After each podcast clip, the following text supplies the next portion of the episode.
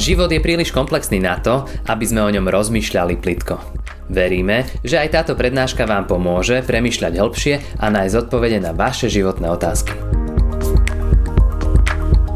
Milé sestry a milí bratia, prvých dvoch eh, časti alebo prvých dvoch nedeliach sme rozberali a rozberáme príbeh malských učeníkov, kedy dvaja z Ježišovho kruhu. Učeníci odchádzajú s pochybnosťami a možno aj s takými otázkami, neistotou, možno aj takou životnou zmetenosťou z Jeruzalema do, do mestečka Emaus. A biblický text definuje ich situáciu, že sú smutní, že nevidia ako keby riešenie svojej, svojej situácie. Aj keď sa ukazujú nejaké iskierky, niektorí hovoria, že, že Ježiš žije. Ale ich plány o tom, ako to malo byť, ako, ako to by malo byť s Ježišom, čo mal urobiť, ako by mal vyzerať jeho služba, pôsobenie, všetko sa zosypalo. Všetko spadlo, všetky plány boli preč. Pretože to boli ich plány. A Pán Boh zvykne ľudské plány zrúcať. A nie preto, aby mal z toho radosť, ale preto, aby nám v našom živote vykreslil jeho plány. Aby nám ukázal úplne inú cestu. Ak veľmi človek chce budovať svoju predstavu o spoločenstve církvy, väčšinou sa zosype. Lebo jeho predstava je jeho a my potrebujeme budovať a hľadať jeho cesty.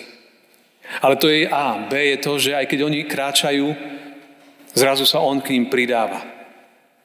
Kráča s nimi. On robí ten prvý krok s tým svojim dvom zmeteným učeníkom. Je trpezlivý. A keď počúva možno aj tú ich debatu, potom začne klásť otázky, začne sa ich pýtať. A oni veľmi úprimne rozprávajú zo svojho srdca, čo prežívajú. A Pán Ježiš je v tom, ak si pripomenieme tie predchádzajúce dve nedele, tak on ich počúva a potom ich tak trošku možno až napomenie a hovorí, že, že počúvajte, však toto všetko malo byť. To všetko tak malo byť. Veď o tom písma svedčili. A to, čo robí, je, že potom ich tak usmerňuje, aby, aby videli jeho. Aby videli jeho pôsobenie. A im vtedy sa už tak zahrievajú srdcia, keď, keď, keď počúvajú, kto je ten pán Ježiš. A potom sú spolu ako keby v takej malej skupinke, malá skupina ľudí. Oni dvaja a pán Ježiš. A spolu sú. A kráčajú. A prichádzajú do Emaus. No a to je príbeh, tá tretia časť, ktorú dneska si chceme rozobrať, povedať o nej viac. Tak budeme čítať Božie slovo z Lukášovho Evanelia z 24. kapitoly, verše 28 až 35. V tom sa približili k mestečku, do ktorého išli a on sa tváril, že ide ďalej. Ale zdržiavali ho. Zostaň s nami, lebo sa zvečerieva a deň sa nachýlil. Vošiel teda, aby zostal s nimi. A keď stoloval s nimi, vzal chlieb, dobrorečiu lámal a podával im. Tu sa im otvorili oči a poznali ho. Ale on im zmizol. I povedali si, či nehorelo v nás srdce, keď nám hovoril cesto a vysvetľoval písma. A vstali v tú hodinu, vrátili sa do Jeruzalema a našli zhromaždených jedenáctich a tých, čo boli s nimi. A títo hovorili, v skutku vstal pán a ukázal sa Šimonovi. Vyrozprávali aj oni, čo sa stalo na ceste a ako ho spoznali podľa lámania chleba. Amen. Toľko je slov z písma. Konečne teda ich cesta dochádza do cieľa, do mestečka Emauzy. Tam to začína takou zaujímavou poznámkou, že pán Ježiš že chce pokračovať ako keby ďalej. Možno je to až taký maličký test. Ale oni nechcú, aby odišiel.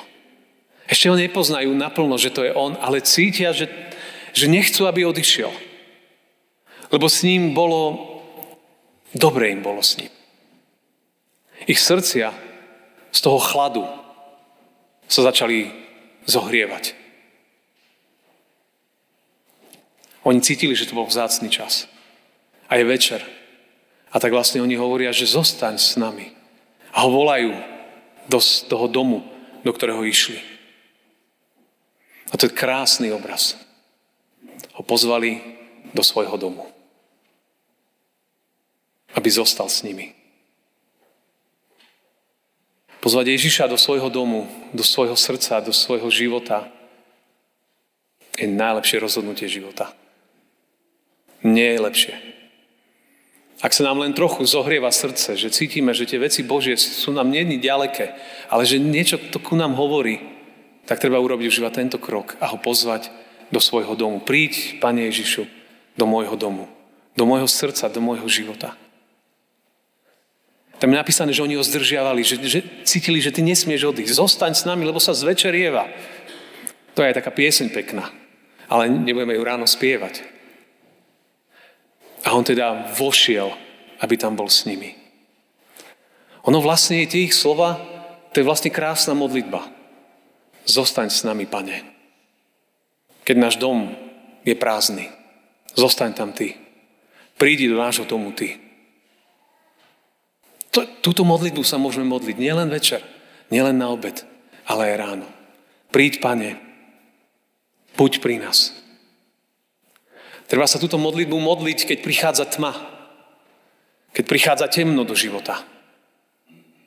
A cítime strach. Príď, príď do nášho života. Lebo chcem, aby tam zostal. Lebo to je veľmi dôležité.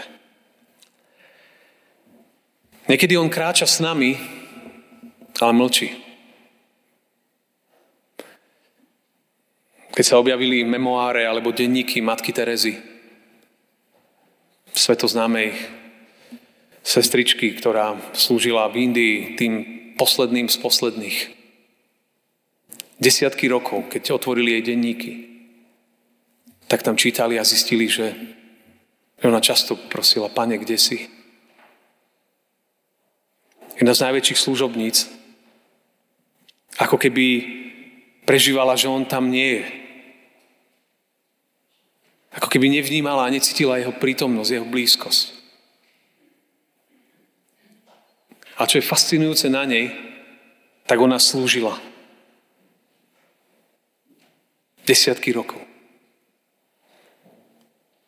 A Pán Boh bol pri nej. Boh niekedy možno, že kráča s nami a nedáva o sebe vedieť, aby prečistil naše životy, naše motívy. Uzdravil nás a nasmeroval na Neho. Máme takú jednu pieseň. Aj keď ťa nevidím, viem, že si tu. Aj keď ťa necítim, mám istotu. Ale napriek tomu treba, treba pozývať Ježiša do svojho života, do svojho domu. Ale je tam ešte iný obraz. Že oni otvorili svoj dom. Pre hostia. A povedali, poď k nám. Máme také, neviem, či to je slovenské heslo, host do domu. Čo sa tam hovorí? Boh do domu sa hovorí. Také niečo používame na Slovensku. Možno, že to má až tu, kde si ten svoj pôvod.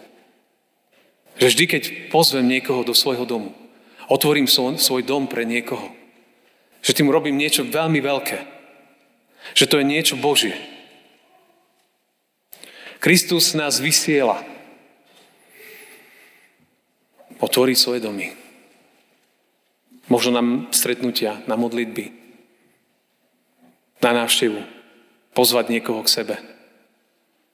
Pre pocesných.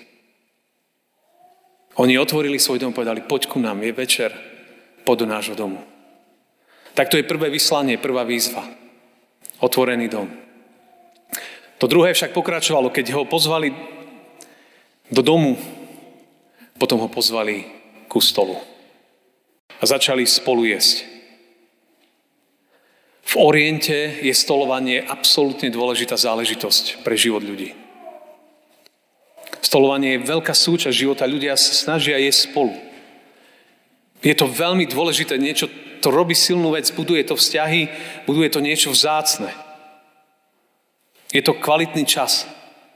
My žijeme v našej kultúre, ktorá západná kultúra, my to tak nejak od toho odbočujeme. Keď si každý pozrieme, mne sa to stáva každému, dáš si sluchatka do uší a ješ sám, pozeráš správy, lebo nemáš kedy. A môže byť niekto druhý vedľa teba a ten možno má tiež sluchatka, tiež pozera. To je kultúra, ktorej sme súčasťou.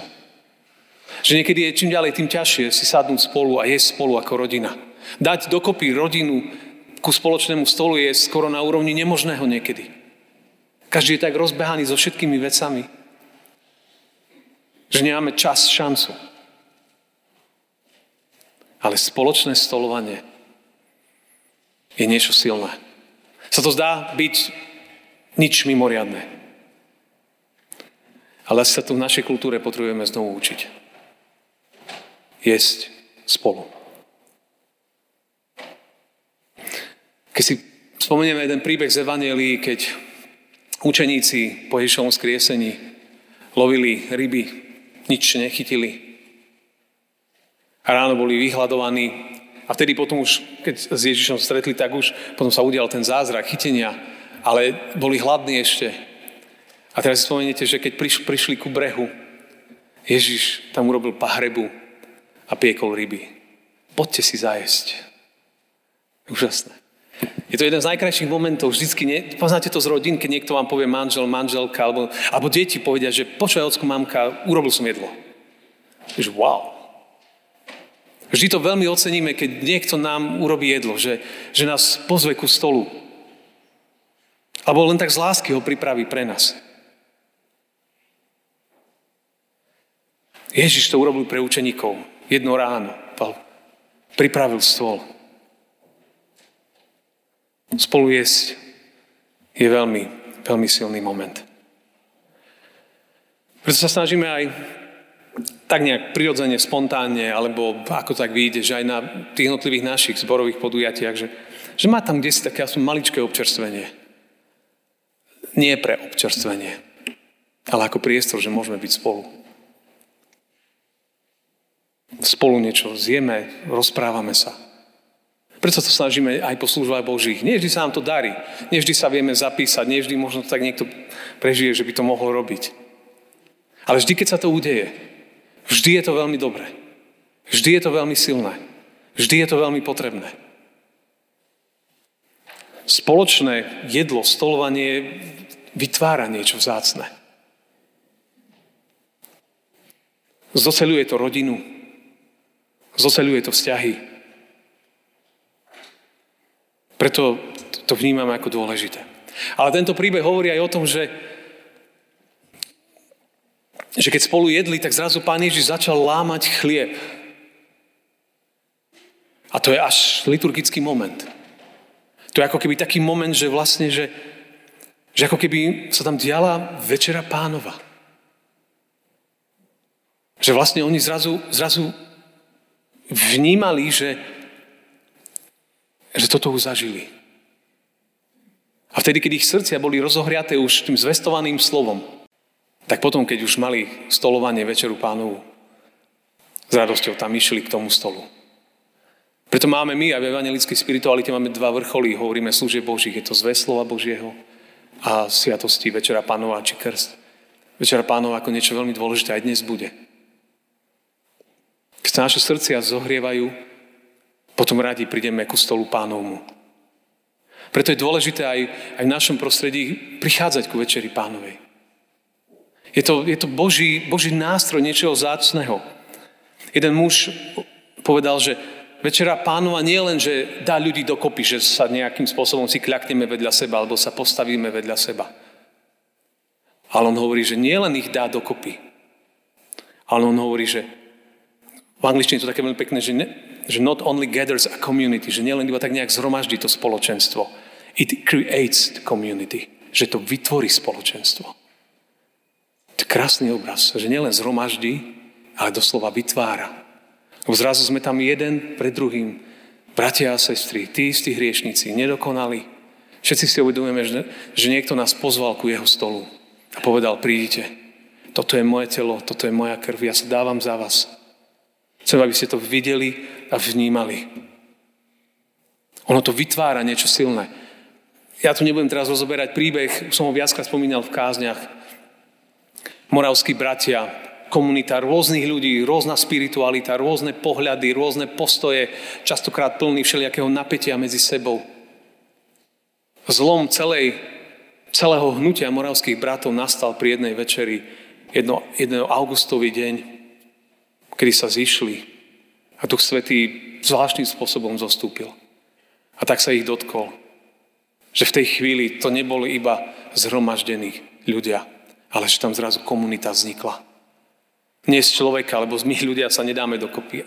Iba na základe možno sympatí, ale na základe jeho evanelia, jeho zvesti. Ich to dalo dokopy a vzniklo najväčšie misijné hnutie v prepočte na členov v dejinách. Vznikla modlitebná reťaz, ktorá trvala 100 rokov. Vznikli hesla, ktoré sa používajú veršiky na každý deň. To, čo, ktorý používate mladší, tú aplikáciu YouVersion, teda Bibliu, tak to máte tie veršiky na každý deň. To je to inšpirácia moravskými bratmi, ktorí dávno pred nami mali veršiky na každý deň a mnoho ďalších vecí. A keď sa to zlomilo celé? Keď prišli ku stolu pánovmu. Pri lámaní chleba spoznali učeníci. V jednom žalme čítame Stôl mi prestieraš pred mojimi protivníkmi.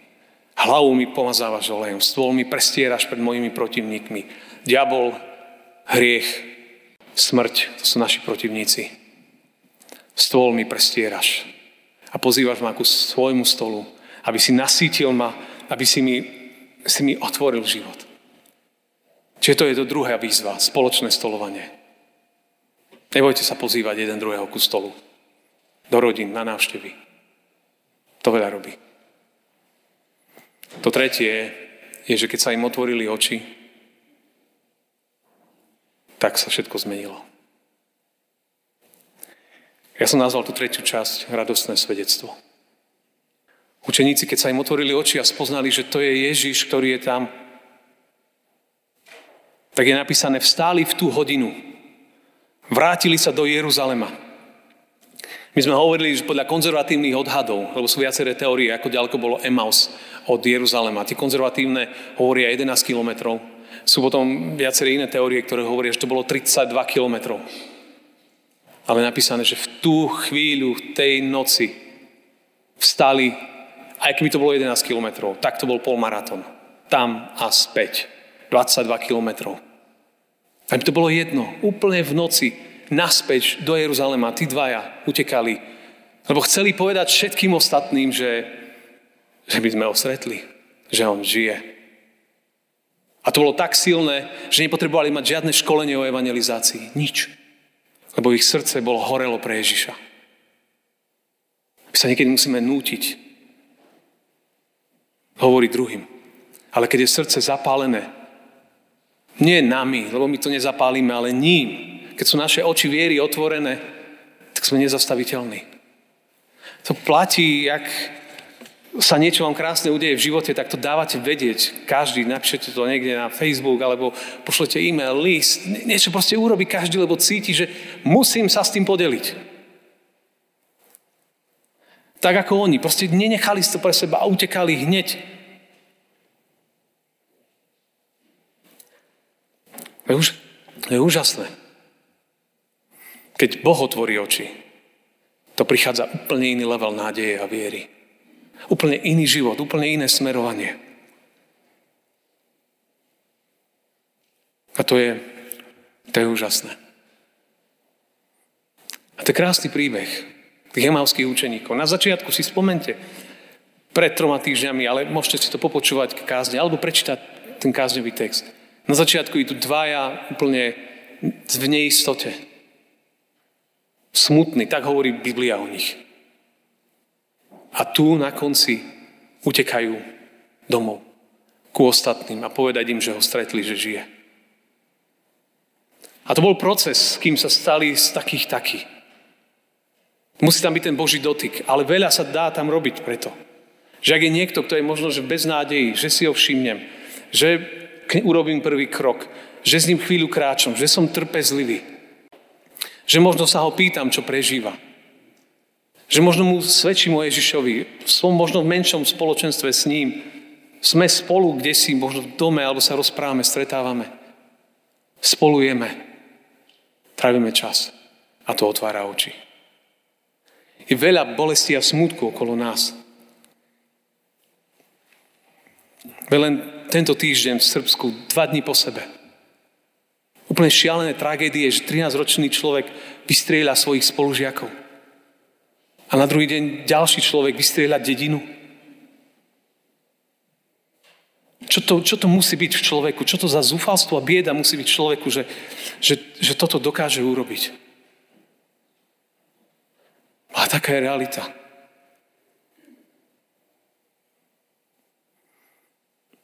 Mnohých sa mnohé veci hromadia. Asi ich nesieme ako časované bomby. A potom jedného dňa začneme strieľať. Nemusíme fyzickými zbraniami. Môžeme slovami, činmi. Ja, každý. Každý. My prvý potrebujeme, aby nás Pán Boh oživil a otvoril nám oči pre úplne novú perspektívu života. Ale keď aj nám otvorí oči, aby sme videli tých, ktorí sa trápia. A možno, možno im pomôcť zachrániť život nielen pre časnosť, ale aj pre väčnosť. Nám sa stredu stala taká vec, ktorú si predýchávam a predýchávame viacerí dodnes. Sme mali v stredu ráno, uh, sme mali jedno stretnutie s jednou rodinou o pohreb. A potom, keď odišli, tak som išiel vonku, teda ku oknu. Pozerám pred farou a tam je taký strom, sú tie také stromy tam vonku pred gymnáziom vysadené na našej strane a auto vrazené úplne do toho stromu. Boli tam nejakí traja, štyria ľudia a na zemi leží človek. Som by najprv pozeral z okna, že som skoro nechápal, čo sa deje. Tak som vybehol rýchle cez dvor a preskočil plot a išiel tam. Tam boli dve ženy, dvaja muži a na zemi ležal človek. Ho dali už v tej chvíli do stabilizovanej polohy. A pravdepodobne, pravdepodobne dostal úplne infarkt, keď išiel tu po ceste. To znamená, auto sa stalo neovládateľným, už tu nám rozbil zábradlie, potom narazil niekoľkokrát do plota a išiel po chodníku. Nekontrolovateľné auto. Keby tam išiel niekto po chodníku, je, ani si neviem predstaviť. Zastavil ho iba strom a ležal tam na zemi. A tak tí ženy sme tam volali záchranárov a oni nechodili. A v jednom okamihu my pozeráme na ňo a on začínal fialovieť. A bolo vidno tvár, ruky, telo začínalo fialovieť. A to sme vedeli, že, že nám odchádza pred očami. Tam nebol nikto. Sme volali jedna z tých žien, znovu sme volali zachránarov a oni nás hovoria, budeme vás inštruovať. Dávajte mu masáž srdca. My sme na seba tam pozreli, nikto z nás v živote nedával masáž srdca. Ja som povedal, idem. Nikdy v živote som to nerobil. Skľakol k nemu, a začali 10, 20. Inštruktor z diálky nás inštruoval 30, 40, desiatky krát. A zrazu po nejakom čase sme videli, že sa mu začína farba vracať. Že tá fialová odchádzala, že sa mu začala vracať tá ľudská farba. A sme pochopili, že, že pravdepodobne sa ho podarilo vrátiť v ten moment. Boli sme tam všetci amatéri. Ale inštruoval nás niekto z diálky, tam bol. A nám pomáhal, aby sme urobili niečo, čo nikto z nás nerobil, s ktorým v živote človek sa nestretol. A neviem, či dneska žije, potom ešte žil, záchranári potom prišli, ho zobrali preč. Neviem, ako to celé ešte skončí. Ale som si uvedomil, že, že naozaj je to tak, že keď Niekde aj vy vidíte vo svojom okolí, že niekto vám odchádza. Možno urobte niekedy prvý krok a Pán Boh dá inštrukcie. Čo ďalej? A možno, že môžeme niekedy niekoho vrátiť. Mnoho ľudí v tomto svete havarovalo. Možno ty si ten, ktorý si havaroval. Ale každý môže prísť k Ježišovi, každý môže zažiť takú novú obnovu. Lebo on sa sklonil ku nám všetkým. Keď sme boli doráňaní všelijakými vecami, on, náš kráľ, služobník, sa sklonil ku nám. Včera bola v Anglicku korunovácia kráľa a jedna z, z tie veci, ktoré mu hovorili viaceré, boli, že, že je tu kráľ, ktorý nemá vládnuť, ale prišiel slúžiť. Slúžiť. A Ježiš je kráľ, ktorý prišiel slúžiť nám ktorý sa skláňa ku nám, kráča s nami. On sa sklonil a je prítomný v našich životoch. A nás vysiela do tohto sveta. Bratia a sestry, priatelia, keď človeku sa otvoria oči, rozžiari to jeho život. A prinesie to veľa zmien. Do jeho života, ale aj do života jeho blízkych. On je aj pri nás, pri tebe. Prichádza. Aby znovu ťa obnovil, vyzdvihol, povzbudil a nakreslil ti novú cestu pre život. Jeho cestu. Jeho prítomnosť nás spája, nás mení, ale nás aj vysiela. Tak do toho nás všetkých pozývam. Amen. Ďakujeme, že ste si túto prednášku vypočuli do konca. Modlíme sa, aby ste boli inšpirovaní a povzbudení. Ak máte nejaké otázky, napíšte nám správu na Facebooku, Instagrame alebo hoci aj e-mail. Projekt Chcem viac už viac ako 10 rokov podporujú ľudia z celého Slovenska. Pridajte sa k ním. Aj vďaka vašim darom a modlitbám môžeme prinášať každý týždeň dobrú správu, povzbudenie a inšpiráciu tisíckam ľudí nielen na Slovensku. Ďakujeme.